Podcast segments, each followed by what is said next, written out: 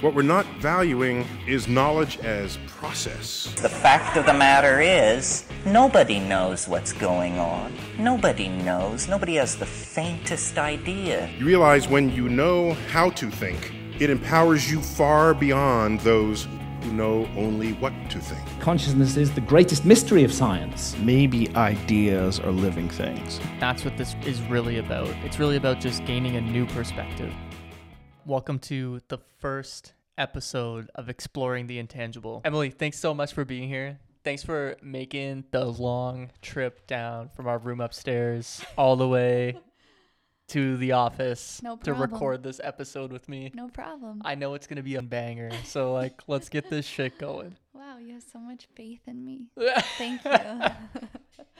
so so I think there's a burning question that a lot of people, specifically church people have for you because you know, a lot of people have seen that I'm not a Christian. So are you a Christian? I am a Christian. Wow. Okay, so have you always been a Christian? Um, yeah, for most of my life, I would say I've identified as a Christian. I feel like there was a very brief like time period where I did not identify as a Christian, but that was a few years ago, and that was like maybe for like a period of max like 6 months, where I guess I didn't know the word for it back then, but I guess I was deconstructing. But um yeah, I am a Christian today. So, since we're on the topic of deconstruction, um, what led you to deconstructing or questioning the beliefs that you had before? I uh, was going through some health issues. I had to quit my job because I wasn't feeling well. Um, and I was just feeling really low and really like confused as to why I was feeling shitty. And I wasn't getting answers and I was just like really mad. I was like, well, I just got married. Like, this is supposed to be like an awesome time in my life and I just really wasn't feeling well at all and it kind of just sparked like this like train of thought where I'm like why? Like what did I do to deserve this? Like I'm praying all the time for healing. Like people have been praying for me for healing. And it wasn't even just really about me. I was like why do people suffer? Why do people get sick? Why is there childhood cancer? Um and I was just struggling with uh who God was and I was questioning if he was even really there. And yeah, that's kind of what's what started my uh, questioning. Yeah, I'd say a lot of people like honestly they do struggle with the topic of suffering. Like it's something that a lot of people or some people deconvert because they're like, "Oh my god, I can't explain suffering." The the Bible doesn't explain suffering to any degree. So the the closest thing you get to suffering is the book of Job, and essentially Job is suffering because God wants to win a bet. So it's just like there's a there isn't really an answer for it and people like just they, they do tend some people do deconvert for it or it does raise more questions for them. I feel like there's no real good answer to explain why um God puts I don't know if he I don't know if that's the right way to put it, but maybe not puts us through suffering, but allows for suffering. Even though in the Bible it's pretty clear that like God did kill people and he did make people suffer and he Yeah. did put people through heartache. Um yeah, it's very confusing to me like you know, I feel like I was raised to believe that God has our 100% best interest. He wants only good for us. He doesn't want us to hurt. Um, but yeah, I think I'm just really like I still today like I don't have any good answer. Um, what really ultimately brought me back to Christianity was just relationship with Him and just feeling that connection with a higher power. Totally, 100%. And so take me back to like the beginning. Did you grow up in the church? Like was that part of your life growing up? Yeah, so uh, both my parents are pastors of the Salvation Army Church. And um, I would say it's pretty close to like a non-denomination. Is it non-denominational or non-denomination? Non non-denominational. Okay. Um, yeah. Um, it's pretty similar to that kind of church style. But um, yeah, so I was always raised to believe in Jesus. And um, yeah, so I was raised Christian my whole life, So you've had a lot of experience within the church. I would say. Perfect. so what is like one of the weirdest experiences you've ever had? Okay, weirdest experience. the first one that comes to mind, and I don't even know, like, don't get mad at me for saying this, but um was witnessing a literal exorcism in my ex-boyfriend when we worked at camp together. he was I'm not even like joking. He was demon possessed and our like leaders basically essentially performed an exorcism right in front of our eyes and it was insane. It was literally like a movie. It's like what you see in movies. His eyes were bloodshot. Um he was like throwing up. He was like making weird sounds. It was like I don't even know. I can't even explain it. It was insane. That's crazy. So like so this guy's just on the floor like writhing in pain. He was sitting, but he he was pretty close to like being on his ass. Yeah. nice. That's my favorite. So so for me, like I have a hard time now reconciling like this spiritual stuff. Um so how do you reconcile that? Like what was it like going from the Salvation Army who's way more conservative to these like dating this guy who's charismatic So like you, you as Yeah. this guy. Yeah, this guy who me who's charismatic and you all of a sudden are exposed to like all this shit. Honestly, it was weird. Like it didn't even feel right. Like it felt uncomfortable. Um I'm still kind of like digesting it and processing it all. I don't feel like all of that stuff is like legit.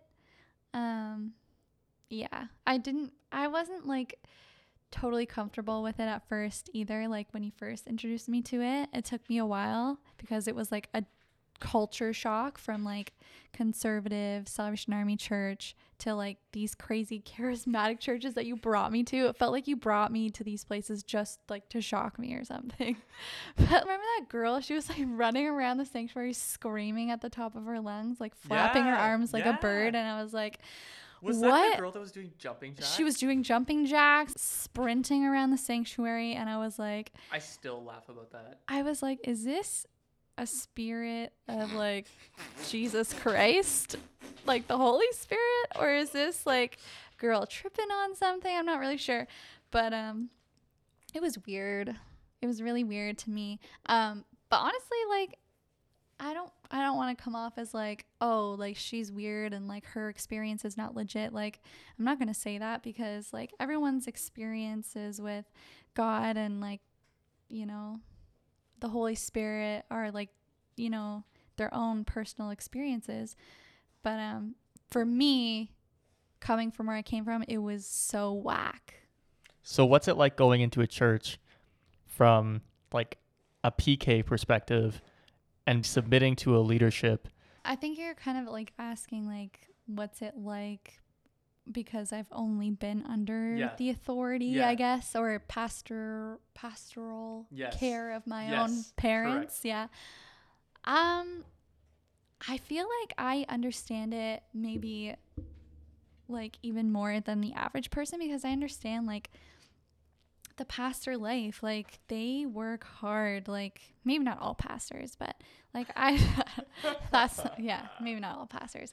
But um like my parents like i've seen everything that they do behind the scenes and they are the hardest working people ever and they are like the best people ever. So like i feel like i respect them on a like a deeper level than maybe some uh, like average person Yeah, that's cool. I think like like you know it's hard. You know, we see these people who are in positions of leadership and we're so quick to pass judgment. I think it's cool that you can like you know, you you more than anyone have that like or as well as other PKs also have like this um, insight into what actually goes on behind the scenes, and it, it gives you this like deeper level of respect. I know, An understanding of like things they do and why they do them. yeah, hundred percent. And even for me, like seeing your parents, like how hard they work, gives me a deeper level of respect for the leaders that we've been under, um, and just like all that they do for other people.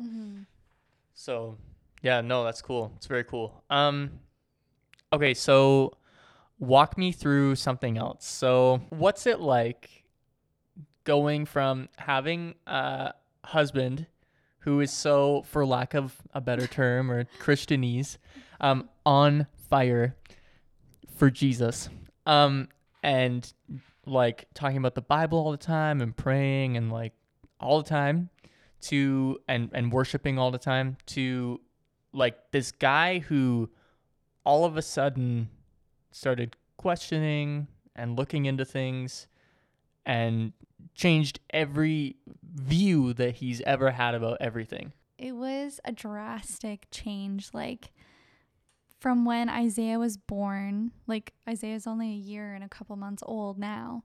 But like when Isaiah was first born, like you were getting up every day at like 5 a.m. or 4 a.m. and like praying and reading your Bible. And it was just crazy. It was a crazy, drastic change, like over just a few month period. And then you started questioning things, and it was like crazy. Like, as I have never seen you actually question things before, because I feel like I've always been the person to be like, yeah, but like this doesn't make sense. And what do you think about this in the Bible that doesn't make sense? And I feel like you would always like kind of brush off those hard questions when I would ask them to you. Mm-hmm.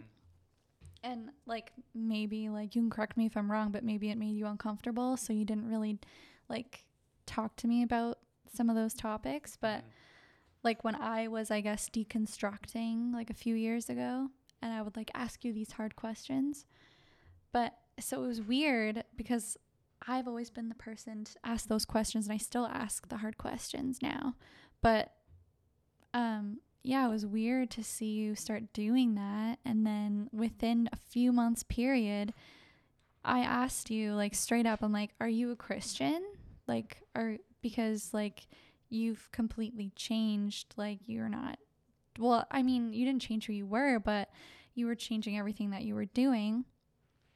And um you were like i don't know and maybe i'm not. So yeah it was really it was it was strange. And it, honestly it was really uncomfortable at first like i was like kind of like who is this person? And like where is my husband? Because like you would never question anything.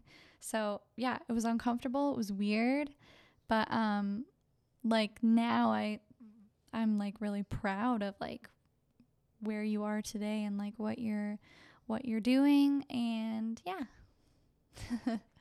Thanks so much. um, so would you say that like when you deconstruct, would you say that people's view of you changes almost drastically? Like they almost, as soon as you say I'm deconstructing, would you say that they start to categorize you? Like, what did that look like for you? Well i didn't know it was called deconstructing so i feel like i never said hey i'm deconstructing. Like i feel like maybe people knew i was going through some difficult times with my health and stuff but i guess i never really opened up about my faith journey too much then because i didn't even know it was called that. I just thought it was mm-hmm. going through a rough period of time. But yeah i definitely was like questioning things and i definitely like didn't really consider myself a christian back then because frankly i was mad at god back then and um so yeah i i wasn't a christian but yeah i i don't think people were really aware of that Right. Like you didn't put out like this statement being like, I'm not a Christian anymore. No, and because I didn't, and because I didn't know, I wasn't certain that I wasn't ever going to be one, and I didn't even really know. Like at the time, I didn't even know that I wasn't a Christian. Like I believed in the stories in the Bible, but I didn't. Like I don't know. It was I don't know. I don't know how to describe it. Like I feel like in the time I didn't admit to myself I wasn't a Christian, Right, right. if that makes sense. Yeah. No, 100%. I know I know what you're talking about. Like you felt like like your faith was changing. Yeah. Right? No, 100%. So for me like I know deconstruction changes everything as a parent. So what does that look like for you? Like you went through a phase of deconstruction and questioning your beliefs and you you came out on the other side like just completely different than before. Mm-hmm. So what does that look like for our son? Like what does what how For me personally, or like Yeah. us as parents together? like for you personally?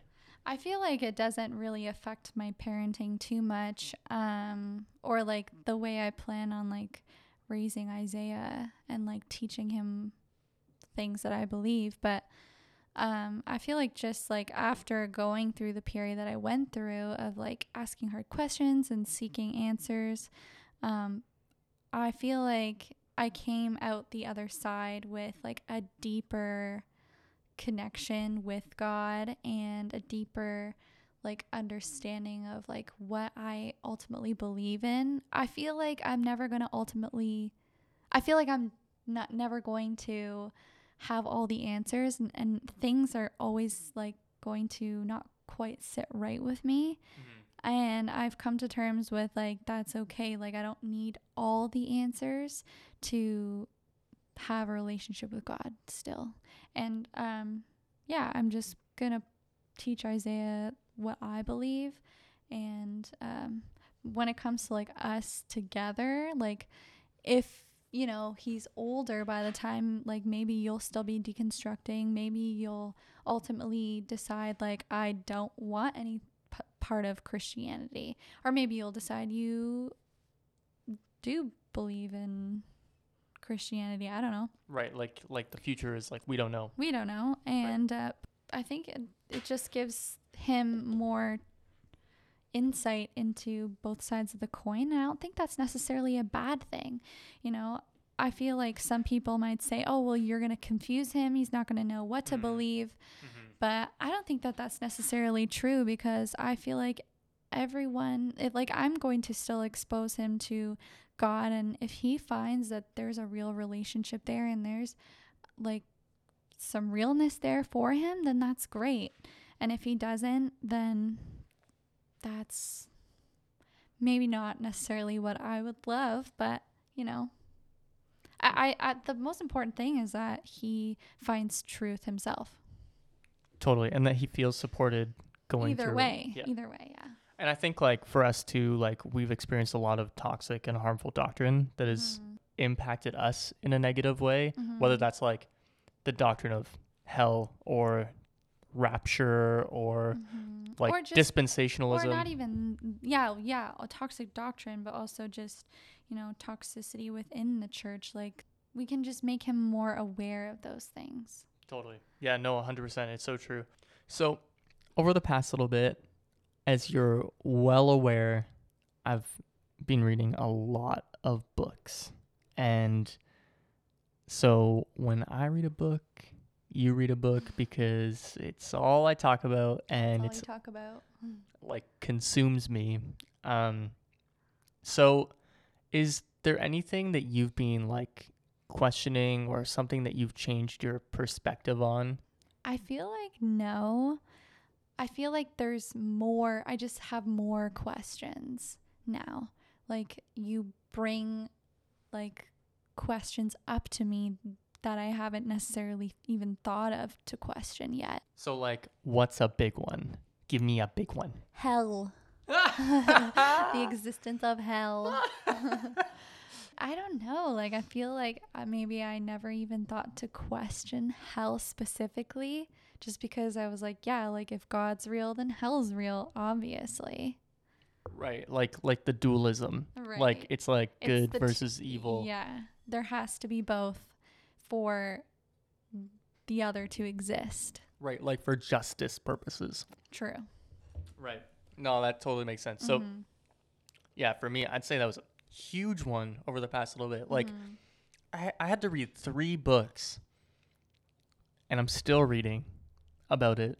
but I had to read three books in a row to understand the topic. Mm-hmm. Yeah, that's a really big one.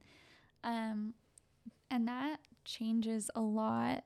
Like, I don't know. I feel like I don't, my perspective is not changing at all right now just because there's so many questions that I feel like I'm thinking about from you that, like, I can't even change my perspective because I just have to process it and digest it. Like, yeah, it's it. There's a lot of questions. What do you think of um, like this whole evolution theory? So like Oh, so no. so what do you think of when you think of like the know. Bible and you think of Genesis 1 Mhm. and then going into the creation story and all of that. What do you think of when you think of evolution? I hate these questions because there's obviously science to prove like you know the evolution of Mm. like mankind itself Yeah. But like that's not really in the bible at all so it's like it's so confusing and i honestly it would be so much easier if i could just believe every single thing that's in the bible and like just ignore science like, Right, like some be- other christians do Be a literalist? i mean no hate to those guys but i mean no, for sure. So, were you ever taught like to be a literalist or were your parents like this is allegory, Here's this is not? my parents' perspectives have changed like since like I lived with them even like their perspective on things have changed like about about that specifically like my dad was saying um just a few days ago that he's throwing out a lot of his old like Bible study books because he just doesn't believe in that stuff anymore. Yeah, it's so interesting. I see like I think it raises more questions. Like mm. for me specifically like so I'm reading a book on suffering right now and for me personally like we're talking about I think of the original sin doctrine. So like there was a fall and then sin was like in the world. So all, everything that happens that's bad is a result of the original sin. So what I can't reconcile is these ideas of Christians who say like, oh, like the Genesis story is allegory, but evolution is real. So then how do you get the original sin doctrine? Because mm-hmm. if we're the product of evolution, mm-hmm. you can't reconcile that with like the original sin Doctor. That makes zero sense. Yeah, I don't know. I don't know. I don't know what someone would argue against that. I'm not. I don't know. Like I don't know. So like the monkey stole a banana and ate it wasn't an apple, it was a banana. It was a banana. yeah, maybe I don't know. Adam and Eve were monkeys the whole time. like I just don't get it. And then like there's so many things I just like I have so many questions and people who are apologists will try and come up with some like bullshit excuse Mhm, for all of I'm it. saying like I don't even know what their argument would be that would actually make sense. I'm not. I don't know. And like I feel like it wouldn't even make sense. That's that's what I'm saying. I can't think of an argument that would make sense. Like I'm really showing my bias in this interview and I'm okay with it right now. Yeah. This is number 1. I'll tone it down for the next ones.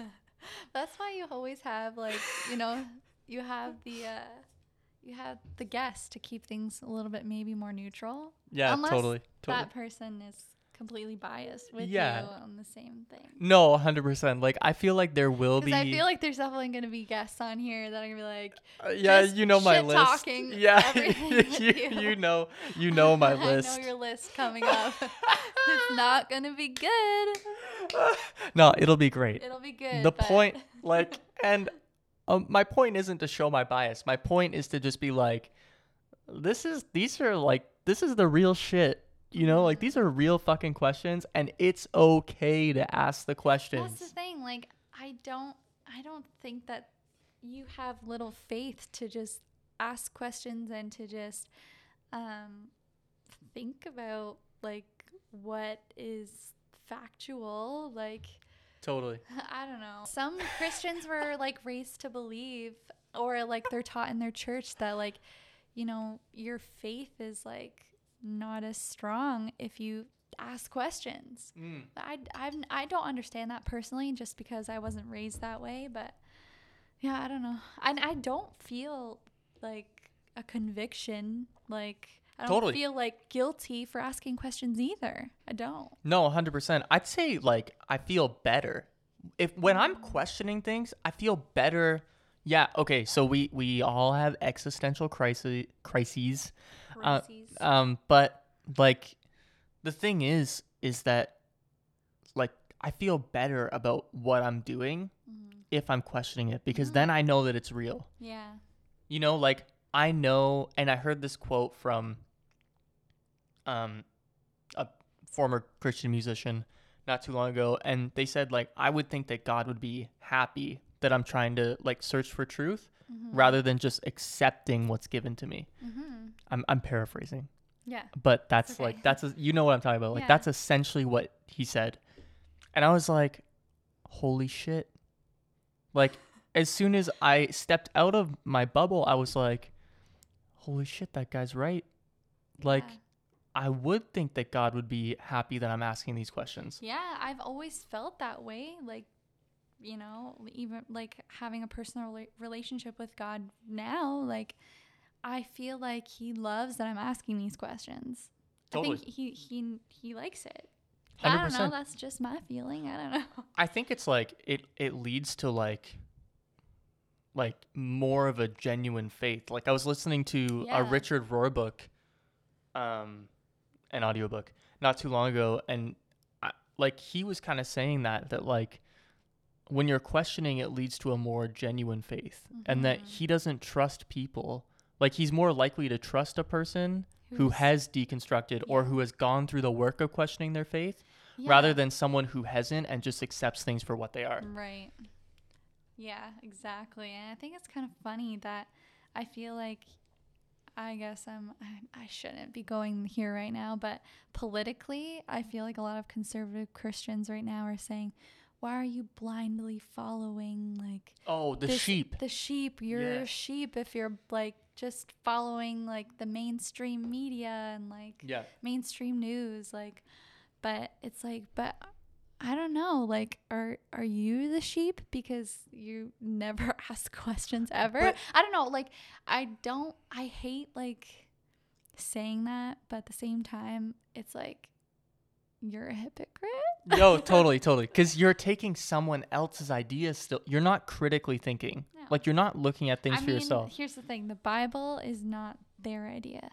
The Bible is not written by them. Like, You're right. It was written by a bunch of other men. yes. So, so, therefore, like, you know, they're just, and I don't know, like, at the end of the day, I feel like it's based on your own personal convictions and like what you ultimately feel like is real and what makes sense to you. But yeah, I just had to bring up that point. Just had to. Totally. And I think it's like, it's very dualistic. Mm-hmm. Like, if you think that, like, you have one view and you align with this version of Christianity, and then all of a sudden you don't align with it, you're all of a sudden this bad person Mm-hmm. and you're alienated because, like, they don't agree with you anymore. And They you don't agree, with, them. Yeah, they don't agree with you. They feel bad for you. Oh, yeah, totally. They they like pity you. yeah. But the thing is, I remember kind of feeling that way. Like I look back on like, you know, how I have been in the past, like with my faith. Like I, there's like this ego that goes with it. Yeah. Like if you're a Christian, you're the shit. Like if you're a Christian, like you know it all, and you you you've seen like, like yeah, like having a relationship with God is amazing, and like you know there's there's hope there and there's joy there that maybe other people don't have but i just hate that ego that goes with it you know Mhm. like if you're not a christian i pity you you know that kind of mindset it's just i hate that and you have to separate yourself from people who have an opposite mindset. So Mhm. like they're causing you to, for lack of a better term, stumble. And so when you start to like open your mind to these other ideas, they all of a sudden feel like, well, certain Christians, not all Christians, Not all Christians. no. because I would say the vast majority of the Christians that I talk to on a daily basis are very open people. Mhm. But there is a sect of Christianity that does And that does it's a block big- it's a you big or sect, too. yeah, and they they are like either you're like either you're with their mindset or you're against it. So it's like it's very black and white. Like it's very dualistic and there's no like there's no looking at it from a different perspective. Right. There's no gray area. Yeah, and I think there is w- within Christianity There's within so much gray. and I think that's the problem is like people are very They're too black and white. yeah, they're very it's it is mm-hmm. dualistic. And I think like that's the problem is like we're seeing this like dualistic culture. And it's like it's just so brutal. Mm-hmm. Like you can say one thing to me and I can either agree or disagree with it.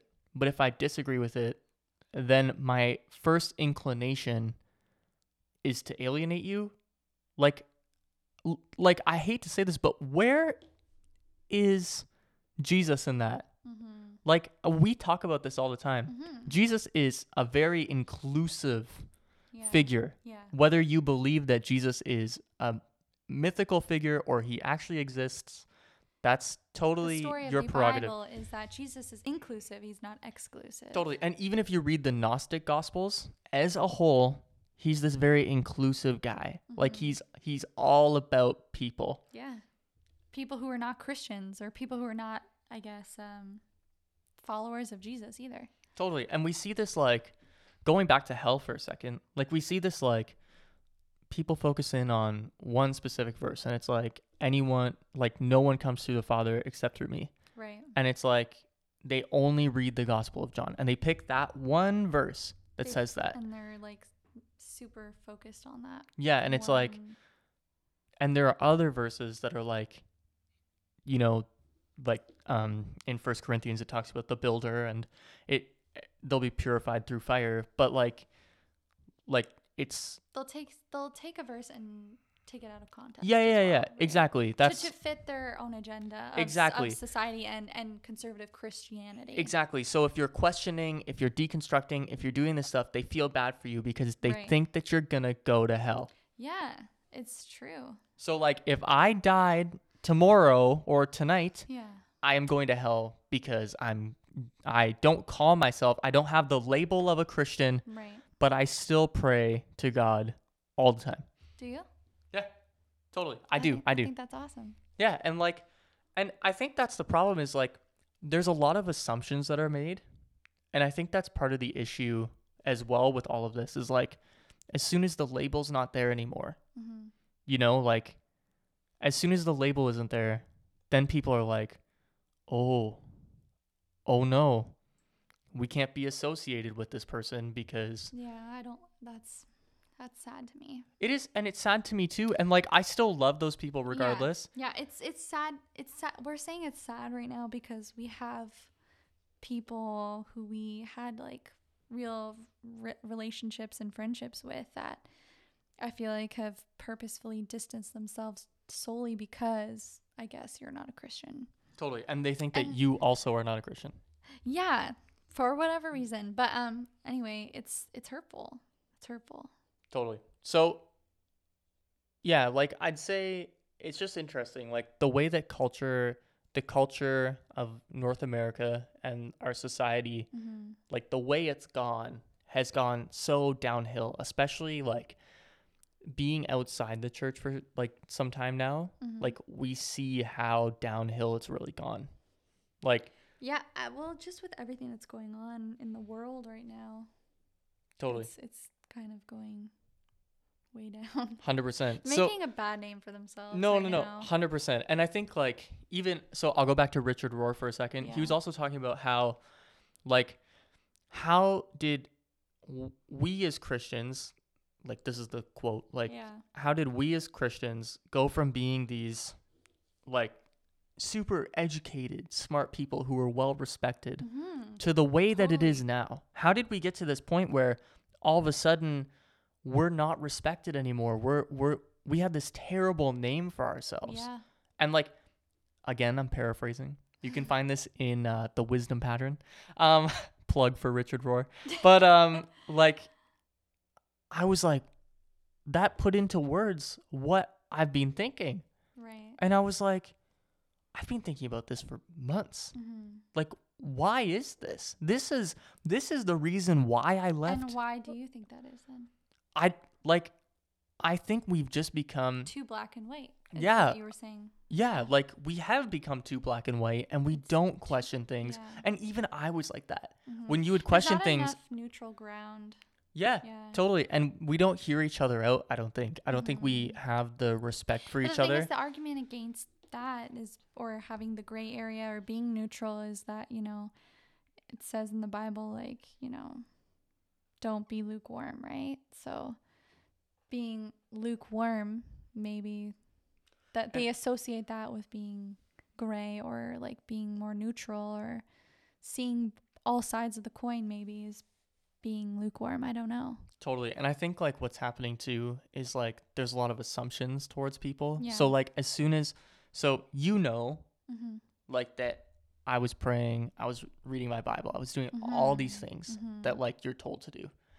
You were very intentional. Yeah, I was like I was in it. Yeah, I was in were. it and like in it more than ever.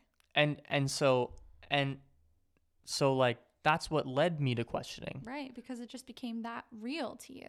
Yeah, and I was like and I think that's where the assumption piece comes in. People all of a sudden think that you've fallen away or you've Mhm. Or like you've become some- lost. Or you're you had some bitter experience or like you were hurt by someone or something, which sometimes that's the case, but it's definitely not all, always the case. Totally. And I think like I think too, you know, like we step back and we have this oppor- like I would see this as an opportunity in our case. Like so not in everyone's case with COVID and everything, but I would say in our case like I had the opportunity to step back. I had the opportunity to look at things critically and I had time to process. Because of COVID. Yeah, because of COVID and like because you know we weren't around a community all the time and we we didn't Mhm. have to and that's not like that's not to we- say that's not to say that oh you were separated from community so you fell away like that's not the truth that's the furthest thing from the truth Yeah. Because it happened before that. yeah and it's like It initially started before that. yeah and it's like you were given but but while you were having these thoughts you had the space and time without i don't know i wouldn't call it distraction but without the noise of that community like you know Totally. keeping you from exploring those thoughts yeah and i think like your community is not like you're not thinking about what your community is going to think of you like that's not your main focus at that point mm-hmm. when you're when you've had some time away Totally. 100%. And I think like that's part of it is just like having this time to step back and process like whether that in my case I had to like process past hurt or things that I had experienced within the church yeah to well, come out to the other side those where things came up as you started the process of deconstructing right Yeah, totally. And I think it's like, you know, a lot of people they they see it as, oh, these people are hurt. They're hurt, so they're leaving. Like well, and- ultimately every and that's person who's grown up in the church has some sort of hurt and totally. have And- has experienced toxicity And that's not in some way, shape, or form. Exactly. And that's not an excuse to be like to brush them off because like you said. because that is also valid. If that's the reason why they are deconstructing, that's valid as well. yeah, 100%. And I think too like you know, it's like the stages of grief because Sure. you're ripping apart something that you've been told to make your identity. Mm-hmm. Like you've somebody. Oh, absolutely. And one of the biggest things that people tell you is like, you need to make your religion or Christianity, you need to make Jesus part of your identity, or he's going to give you your identity. He identity. is your identity. yeah, and your identity is founded in him. I can't Mm-hmm. tell you the amount of times I've been told that, or I've heard that at church. Yeah.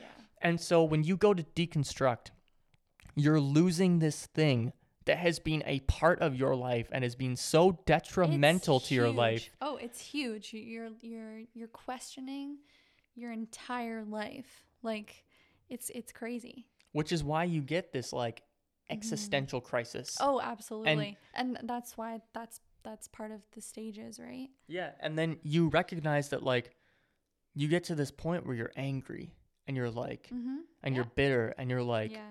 you're like holy shit. This is what was done to me and like This you is what I thought about it. Yeah, Yeah. and you feel like you were lied to and you feel like people like lied to you your whole life Yeah. because you're learning all this stuff Yep. that you didn't know before and Mhm. you were just taught one version of all the other all the gray- wide all the gray area. all the other wide possibilities Yeah, that are out there. And it's just it's so insane Yeah. to go through it. Yeah. Like, it's insane. It's nuts. And like the it's, rea- a, it's a huge thing. Like if you've grown up in the church, it's a huge thing. Yeah, totally. And I think too, like, you start to recognize how ignorant you actually were. Absolutely. And that's why I was saying, like, even I am not afraid to admit, like, there was this ego that went along with, like, my faith back in the day. Mm-hmm. Like, you know, I thought I was better than other people, which I honestly, like, my parents never taught me that. Like, and, and I don't think, I at least I hope not, like, most churches don't teach that, but I feel like still there is this ego that is instilled in I would say like from experience majority of Christians.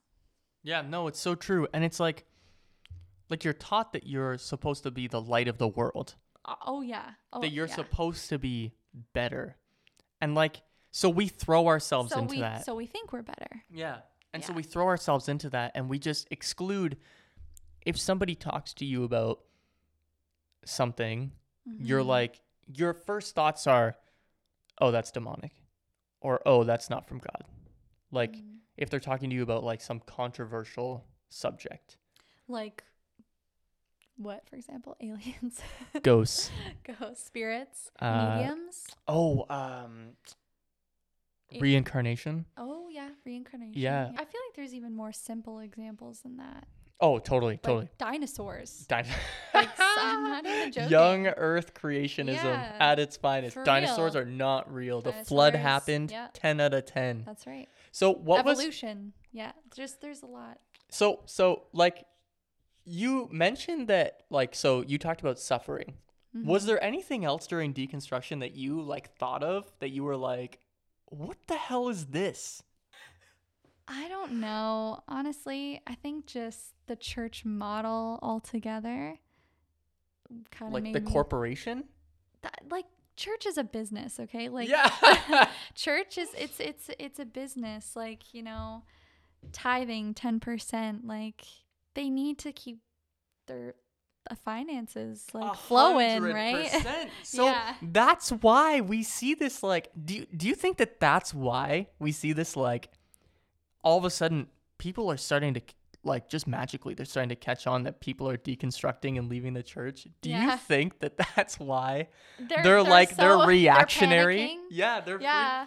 they're literally freaking out. Like Yeah, what do you are. And it's so funny to it's so funny to watch. Like some people think it's pathetic. I think it's funny. I think Like- it's I think it's funny. I mean, yeah, it's and the thing is it's mostly pastors that speak out about it, right? It's pastors and it's leaders of the church who are paid, right? Who are like so hot and bothered about it because I mean, you're 10%. Like I can tell you for like a fact like as a pastor's daughter, where your finances go. Your finances go into like funding like your pastor's house. It goes into it goes it doesn't necessarily go into like unless there's like a special offering taken up for like, you know, partners in mission or like, you know, a special like fundraiser event that you're doing, but your 10% of your tithing, which I mean, I hope most Christians know this, your money goes to funding your pastor's lifestyle. And like you look at these pastors of like Hillsong and like these big mega churches, like the pastors live like a lavish lifestyle because they're all these there, there's thousands of people paying 10% of their income. Obviously, they're going to be loaded. 100%. I would encourage anyone who is at a church to go to the financial meeting if you're allowed to. Yeah. Go go there. It's very eye-opening. You'll see a lot. It is eye opening. Yeah. Not to say that like you're going to see everything, but like you know, most I churches hope- are accountable that I've been in that like they they have like financial and that's why I'm saying I think most most um at least I hope most Christians are aware of like where your 10% of your income is going. I feel like I was always raised to believe like oh 10% of your income is going to the Lord. Oh yeah, It's totally, the totally. Lord's work. Totally. But like I guess, you know, if you consider your pastor's lifestyle the Lord's work, then, you know, there you go. Hundred percent. I yeah. I think it's like it's so funny. Like we're seeing all these pastors like, like uh, one I can think of recently is like Hillsong in Dallas shut down because like I'm pretty sure they shut down, right? Yeah, because like the know. The didn't hear about pastors the pastor I know for a fact the pastors like got fired or they left because they were using the church's finances to fund their lavish lifestyle. Yeah, but that's oh, really? Yeah, yeah, totally. And they have but like that's not a cards. surprise. Yeah, they have like corporate cards that are like, But I feel like that's not a surprise. yeah, Shouldn't everybody know that? it's just no, no, like yeah, they do know that. I'm sure some people know that, but like the point is, is that like this is where your money's going. Yeah, it's going right there. That hundred dollars of your part-time They're nice paycheck cars. Is going towards their. You remember the Woodstock house? It oh a- yeah, the Woodstock a- Woodstock It was a nice house. yeah, it was a nice we house. lived in a really nice house with a pool. Yeah, and like that that hundred dollars from your part-time check, you know where it's going? It's going to that new, new Mustang. Yeah. Or like your pastor's kids' private like- school. I feel like this is so damaging. It's I so feel like bad. I hope stop. I don't think a lot of people are going to hear this, but I feel like if they do, they'll just be like, I mean, fuck? well, they'll also be like, well, it's the truth, but yeah, yeah, yeah, Yeah. hundred percent, a hundred percent. I hope I, I, hope nobody I takes offense to what we're saying. Yeah, we've gotten like I feel like as this has gone on, like you know, the red wine has like hit us. yeah, So it's the- coming in. It's, coming yeah, in. It's coming in and it's coming out. So, how do you feel about like let's switch topics. Let's go in a different direction. How do you feel about the reliability of the Bible? How do you feel about it? Tell me. I feel personally like it's pretty reliable. I feel like not all of it is. Um so I feel like a lot of people don't think that maybe I am a legit Christian or or I'm, I'm a good Christian. But yeah. Well, they can judge all they want, Oh, but like of course, and they can. And I understand, like, if that makes me lukewarm to question things, then so be it. But um, I I do feel like my personal relationship with God is is legit. Like, it's real. It's close. Um, it's intimate. So, um, I I ask God to um explain things to me and um open my eyes to to some of those questions, but I don't think I'll ever know some of those answers. totally. I think it's interesting too because we have like two very different points of view Yeah. on the reliability. Like I feel Mm. like the New Testament and uh, and the Old Testament, but the New Testament specifically is not reliable. Right. Like I do not think it's reliable. I mean, I'm going to be honest. I feel like mostly I believe it's reliable just solely based off of my personal relationship with the Lord. That's it. Totally. And Um I can't say anything else to that. yeah. No. because because there's uh, like as you've been reading books and you've been bringing things to my attention like obviously there's so many flaws so yeah Yeah, no 100% and contradictions that so many contradictions I think so it's many I think it's so interesting because we were both part of this conversation the other day where I was talking about the contradictions in the gospels yeah and I was told like well, maybe you shouldn't do that. Like the gospels like paint a bigger picture mm-hmm. of like of a narrative. Mm-hmm. Whereas like when you actually read the gospels, Mhm. side by side the same story and you do like a horizontal reading, you see all these contradictions. And it's like, how can that be eyewitness if the eyewitnesses are all I don't believe it's eyewitness at all. I believe that these are stories that were told over time and told to this person and then to this person and then they finally found someone who can write these stories down. Mm-hmm. Yeah, it's true. Well, yeah, because like only five percent of people were like literate at the yeah. time. Oh, Five yeah. to ten And percent. that's exactly. Yeah, and literacy means so many different things, especially in the ancient world. Like, What do you mean? so like there are accounts of people in the ancient world that like they were considered literate because they could sign their name. Uh, So like you can sign so your the name. definition of literate might not be Is- our definition of literate. Exactly. Yeah. So like like this guy can sign his name, but he will mess up everything because he can't actually read the document that he's right. supposed to be or the the the papyrus that he's supposed to be Mhm. like you know signing off on. Yeah, I mean, I feel like these were all just stories that were told through time and people Like oral just uh, tradition. yeah, oral oral tradition and people wrote them down. Like I feel like there's a lot like e- even like in other religions like the great flood.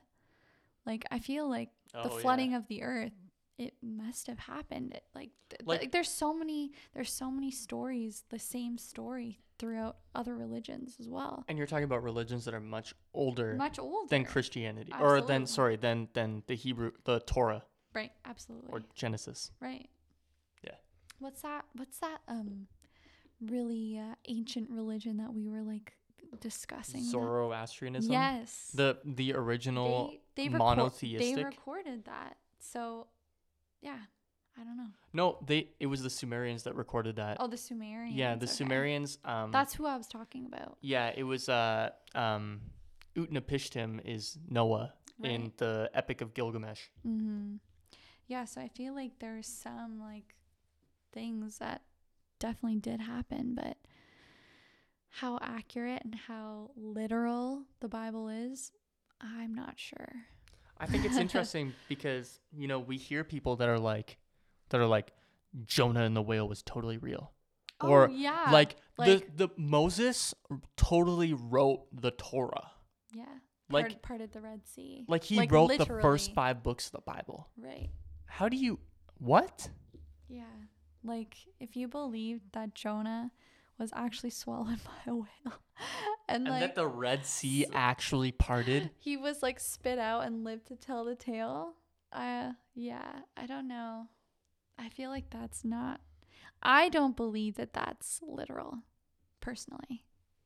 No, I think that that's you can't there's no way that You that can't that's take accurate. that literally. No.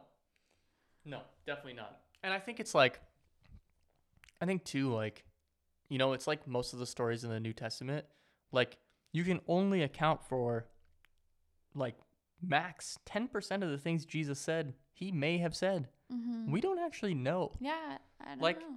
I just think it's I think it's so interesting Mm-hmm. that people have this like hard on to like quote what Jesus says is like the truth. Yeah, I believe it's like a story that's been passed down through this Totally. person and then like through multiple different generations, right? And, then until eventually someone was able to record it. And to quote one of the most controversial scholars I can quote right now, we only have copies of the copies of the copies of the Right. copies of the copies of the copies of the copies. Exactly. And it's just it's so crazy to me Mm-hmm. that it's like this is a truth or Right. this is the inspired truth. We haven't we didn't have access like real access to having a personal copy of the Bible up until like So 100 wait, 150 years So ago. So let me ask you though. So then why do you still believe in God today? After like Oh. reading and absorbing this information and So- processing the, all of this. So this is part of it. Like this is part of like what you've been alluding to through or talking about through this whole thing is like the faith piece. So like right. or like or But, like, why seeing do you things. Pray? Why do you believe in that there's Because a God? I've seen things that I can't, can't reconcile. Yeah, like there are Mhm. things that I can explain Absolutely. and there are things I cannot explain. yeah. Like Because I can look at a Mhm. program like MK Ultra that the US government has done and explain like people are able to heal themselves through meditation, Right. right? But like I can't explain like certain experiences. Right. So it's just like uh Good and bad experiences. yeah, exactly. Like demonic and yeah, exactly. Like the that that side of it, like I Mhm. can't explain that yeah. outside of like God being real. So like I wouldn't call myself a Christian, but would I say that God is real? Totally. That's cool. Yeah, I'd say it's like it's a process, right? Like Right. but I had to start at the the bottom. thing, I had to a not believe people- in any of it. Right. Like yeah. I had to like you not have to start from an- scratch. Oh yeah, absolutely. Yeah, I feel like I started I started there as well. Like when I went through my deconstruction, which I didn't understand at the time was deconstruction. Deconstructing. Sorry, I've had a lot of wine. Um so um but I feel like a lot of people would say, "Oh, well, since you don't believe every single thing in the Bible, then you're not a Christian." Like people might say that about me. Yeah, and I'd say too like like people because so- because I'm I have a lot of gray area in my faith. yeah, and people like people so, are so so people listening to this who are Christians might say, "Oh, well then you're not actually a Christian." Yeah. But I do believe in my heart that I am because I do believe that I have a real relationship with God and I do believe that God sent his son to die for me. So if I believe those things, then am I a Christian? Essentially But am Yeah. I not a Christian because I don't believe every single thing in the Bible? right, or you don't believe like Because a lot of a lot of Christians will say, "Okay, you can believe in Jesus, you can believe in the gospel, but if you don't believe every single thing in the Bible and if you don't live by every single thing in the Bible, then you're not an actual Christian." Yeah, exactly. So on that, like the Bible and believing every single thing in the Bible, we Emily and I talk a lot about um like affirming Christians or like affirming um relationships within the LGBTQ community. And so when did you become someone who was affirming of LGBTQ like relationships or like what did that look like? I never had like the, a big revelation or epiphany about it. So, did your parents always like have they always been affirming? They have. And he- the thing is, my parents, are actually my dad, back when we lived in Calgary, so like, I don't know, maybe this was in 2009, maybe 2008, mm. my dad married a lesbian couple in our church Wow. which is like crazy. So I like grew up seeing those things. And I feel like my parents always like said like it's not their place to say whether it's right or wrong, but yeah. So I I I, I don't know, I feel like I grew up a lot different than other Christians like yeah, I I don't know, with a different mindset and understanding. So, like Like from what you were raised to believe.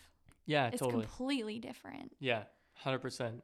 Like so what was it like going from like your parents who were affirming to like these cultures or churches that like were not affirming at all? Here's the thing that confused me from going from my parents' church to like these charismatic churches that like you brought me to was I thought that they were more liberal.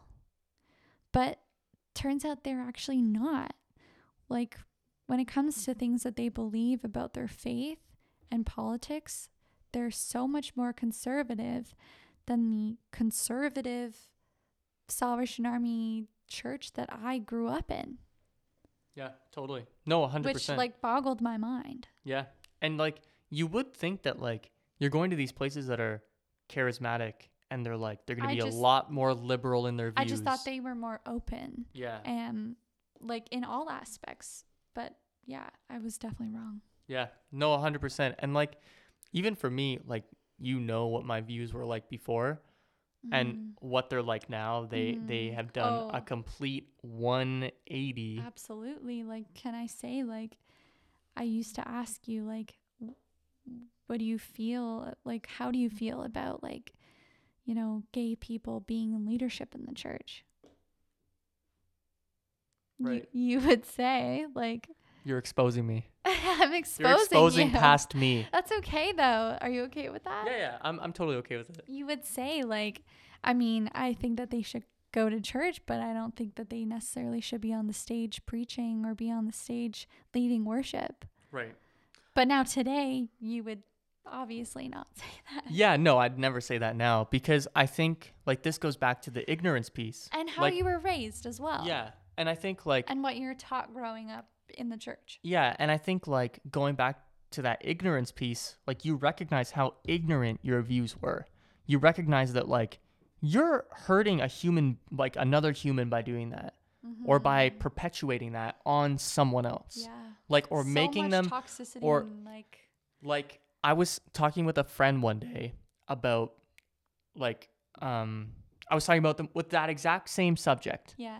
And I was like, so what would this like what would your church do if this happened? And they're like, oh, they'd make them probably sign like a faith contract Right. saying that like they believe what the Bible says and the Bible and and the Bible doesn't say like it says that being gay is wrong. So, okay, so we're to look at it like this. So, it says that a man should not lie with another man, but then in the same exact book it says that if your children disobey you that you should stone them to Right. death. Like what? Let me ask you something. What the fuck is that? So this is where I'm confused. Like when literalists say, like, yeah, you take the Bible for its word, but then they don't do more than half of those things that you're told to do in the Bible. Yeah, totally. And that's the thing is so like like, it, society has said, okay, you should consider this a sin, but not consider that a sin. yeah. No, just 100%. because that's what's been conditioned to us as a culture. as a culture Yeah. and in American North American Christianity. Yeah. And it's not it's not just that. Like when you go back to like early Christianity, you go to these people who were like they cared about each other, they cared about everyone. And then all of a sudden the empire takes over and it becomes this like capitalistic like it was about the institution. Like it wasn't about this or caring about people. It was about the institution and the benefits. Mm-hmm. Yeah. And that's the reality. Yeah. And that's what it has been ever since. You're not wrong. Yeah. So it's like it's very interesting. Like, you know, like we use these, or a lot of people use these clobber verses to like be like, like numbers eighteen. Like Yeah. I think it's eighteen twenty. I think I'm right there. I but- don't know. Somebody else can fact check me on that.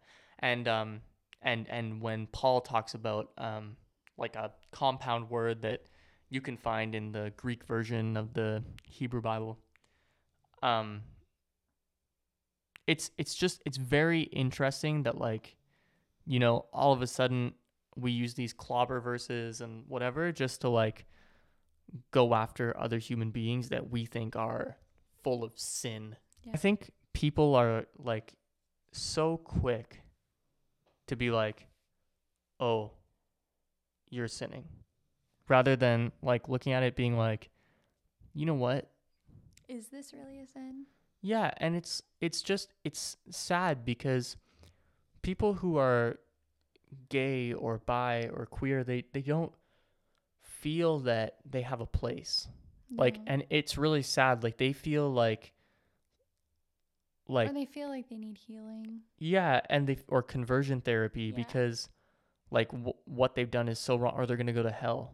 But it's like it's it's like they force these views on people and then they just like say it like it's truth and then they don't recognize the real world consequences for what they're saying to people. Yeah. Like they, don't recognize that they're saying this to a human. Yeah. They're recognizing that they're just saying this to people and Well, they, they like it's, like they put it out there and they they're like again no it's fucks back given. to the hell thing right they they're saying they believe that they're saying what they're saying and they're treating the LGBTQ plus community the way they're treating them because they're doing it out of love Totally. because they don't want them to go to hell, Yeah.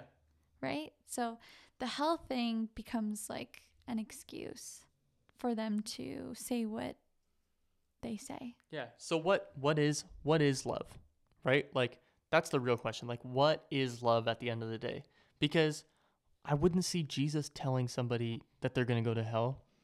Like I don't know. I don't know. like he wouldn't be like, "Hey, brother, I see that you're doing that. You're going to go to hell." Like I said before, Hmm. 10% of the words of Jesus are 10%. actually from Jesus. right. like and we're talking Yeah. like like these these these books are written like the the versions we have are like much further down the line like Mhm. than their original copies so like what 150 CE is like the earliest copy we have of Mark and then John is like the earliest dating around like 100 and something 125 145 something like that it's pretty crazy That is crazy. and John lost his mind. Apparently, if John was the original writer, he ro- he lost his mind. Hmm. I'm sure he did. He did. That's why you get these like I am statements versus like the Jesus actually talking about like Jesus being like, "Yo, guy, you figured out who I am? Shut up." Like you get this like you get this guy that's like, "I am the Messiah."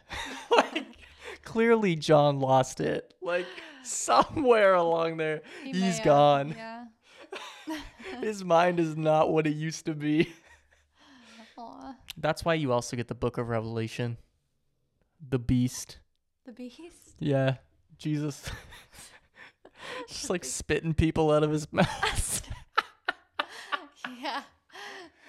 If you're a futurist, you're not going to find what I just said funny, but if you're not a futurist, you'll be like, wow, there, there was a. Who was I listening to the other day? I was listening to um, uh, John Piper's son, uh, Abraham Piper. He's has a TikTok that's like become very famous, and he says he's like, oh, he pops up on my for you page. yeah, yeah, he's hilarious. He's like, he's like, he's like, what book of the, what book is like the Oh, most ridiculous to you? And he's like, yeah. he's like, I, you probably thought I was gonna say the Bible, but really, how about let's talk about the Book of Revelation? It's just an old man in his dreams. There was a dragon there. There was a dragon there. Yeah. Jesus was there.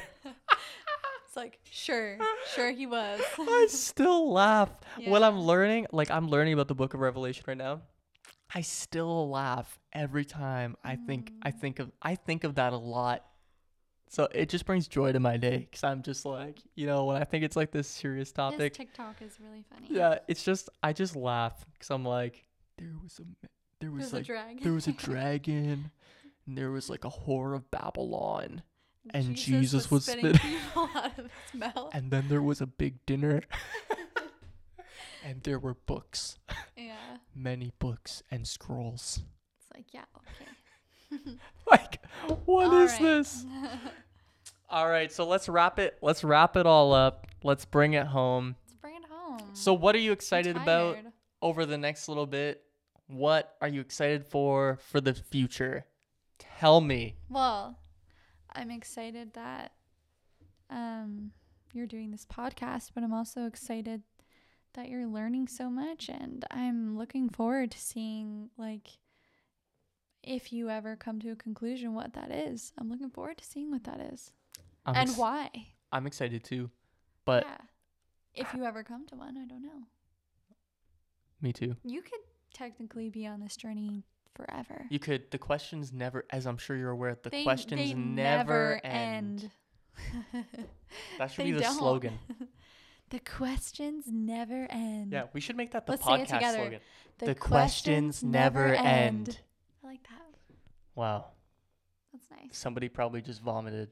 Yeah, they're probably They're like, probably cringing. they're drunk. Go home. yeah. End you guys now. should go to bed. you should have already ended it. yeah, hundred percent. Oops. Um, what are you excited for for yourself For myself. over the next little bit? again, like I'm just for myself, I'm just excited to watch you go through this journey. Wow, thanks, Um, babe. Yeah. I'm proud of you. Ah, thank you. Um yeah, I'm excited to see where this leads you just because I uh, look forward to seeing the end result. Um but uh I feel like all of this has like strengthened my journey, like my faith journey as well. Mhm. Just because like, you know, I've been asking the Lord to show me the answers to some of these questions and um but I've I feel like for the most part I've just been given this sense of peace to not have all the answers. Mm-hmm. Yeah. Yeah. totally. And I think that's what it comes down to is like if you're questioning, sometimes you're going to come to the realization or the conclusion that there are no answers to your questions. Yep. That's right. And you just have to live with it until you get to like Yeah. the piece about Mm, suffering. Right. Like, But I, you know what? I understand why some people just are literalists and want to just solely believe in every single thing that the Bible says because that gives them the answers. That gives them an answer. The answer might not necessarily make sense, but it gives them an answer. And I think that they find comfort in having answers, right? Everybody wants answers. That's human nature. yeah, 100%. No, it's so true. It's so true.